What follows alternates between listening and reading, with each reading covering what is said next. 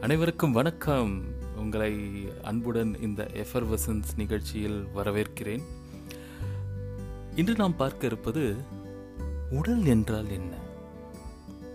இந்த உடல் உருவாவதற்கு முக்கியமான ஒரு பங்கு பாக்டீரியா மற்றும் மைக்ரோ ஆர்கானிசம்ஸ் என்று சொல்லக்கூடிய நுண்ணுயிர்கள் தான் அப்படி இருக்க எப்படி அதுவே நம்மை அழிக்கும்?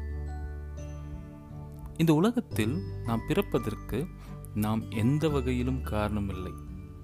அதேபோல் இறப்பதற்கும் காரணமில்லை. நம் உடம்பு இயங்குவதற்கு எந்த விதத்திலும் நாம் காரணமில்லை. மூச்சை இழைப்பதிலோ அல்லது விடுவதிலோ எதிலும் நம் உழைப்பு இல்லை. வாயில் உள்ளே தள்ளுவதிலிருந்து ஆசன வாயில் வெளியே தள்ளுவது வரை நம் அறிவு எங்குமே பயன்படவில்லை. அனைத்தையுமே இந்த இயற்கை செய்து கொண்டிருக்கிறது. ஆனால் நம் கண்டுபிடிப்பில் பாக்டீரியாவும் வைரஸும் நம்மை கொல்ல வந்திருக்கிறது என்று நம் அறிவியல் ஞானம் மூலமாக கற்றுக்கொண்டிருக்கிறோம் கொஞ்சம் சிந்தித்து பாருங்கள். நம் உடல் என்பது ஒரு முழுமையான பொருள் அல்ல. கிட்டத்தட்ட நூற்றி முப்பது ட்ரில்லியன் நுண்ணுயிர்களால் ஆகப்பட்டது.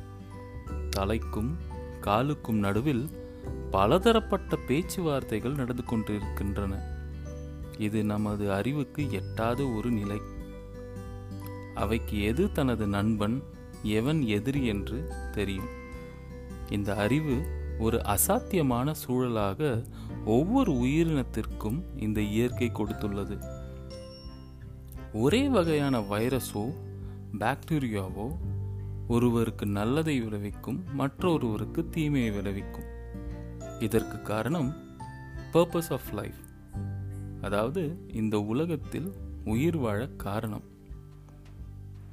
உதாரணத்திற்கு பசி பசியோடு இருக்கும் இருக்கும் ஒரு சிங்கம் தன் இறைக்காக ஒரு மானை அடித்து தின்னும்.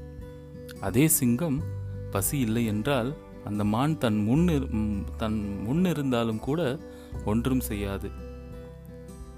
இந்த அடிப்படையில் தான் நுண்ணுயிர்களும் வாழ்கின்றன. இயற்கையும் வாழும்போது இந்த உயிர்கள் மற்ற உயிர்களை நண்பனாக பாவிக்கின்றது இல்லை என்றால் எதிரியாக பாவிக்கின்றது. நம் நோய் எதிர்ப்பு சக்தியும் இந்த சூழலில்தான் இயங்குகிறது. அப்படி இருக்க ஒரு வைரஸோ அல்லது பாக்டீரியாவோ எப்படி நம்மை கொல்லும்? ஒருபோதும் அது கொல்லாது அப்போது நோய்க்கு காரணம் யார்? அது எங்கிருந்து வருகிறது?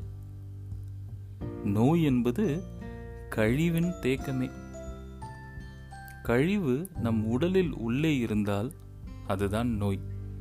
நான் ஏற்கனவே சொன்னது போல நுண்ணுயிர்தான் நாம் இங்கு வாழ காரணம். அடிப்படையில் கிருமிகளால் நமக்கு நோய் ஏற்படுவதில்லை.